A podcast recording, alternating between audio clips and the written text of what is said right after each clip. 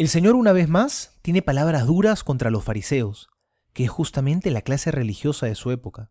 Y no los critica tanto porque realicen obras malvadas o maliciosas, sino sobre todo porque sus obras están vacías, porque se han olvidado de lo esencial, porque andan muy preocupados de sí mismos, de no transgredir tal ley, de no cometer tal error, no equivocarse en tal cosa. Esto es buscar una perfección que en realidad no existe. Eso es imposible para los hombres.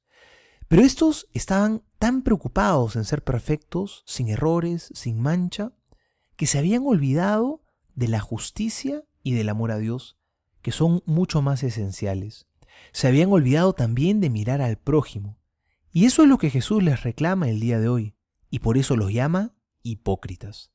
¿De qué nos valen nuestras muchas obras si nos olvidamos de Dios y de nuestros hermanos? Pidámosle al Señor que no caigamos en este mismo vacío, que la multitud de nuestras obras nunca estén vacías de Dios y llenas de nosotros mismos, de nuestro ego. Eso es lo que el Papa Francisco denunciaba, el peligro de buscar la hipocresía de la santidad de la lavandería, así lo llamaba, santidad de la lavandería, que significa que en el fondo nos estamos buscando a nosotros mismos, es decir, es ese cristiano que su gran preocupación es sobre todo tener su sábana impecable, sin ninguna mancha.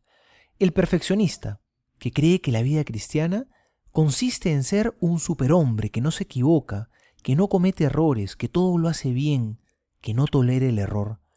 En el fondo, esto es vanidad, es buscarse a uno mismo, no al cristianismo de la bandería, porque también nos lleva a perder el ardor por vivir la caridad, nos hace perder hace que ya no veamos al otro por su dignidad, sino por lo que produce. Pidámosle al Señor que nos dé un corazón grande como el suyo, para que las muchas obras que emprendamos siempre estén impregnadas de la caridad de Cristo. Soy el Padre Juan José Paniagua, y les doy a todos mi bendición, en el nombre del Padre y del Hijo y del Espíritu Santo. Amén.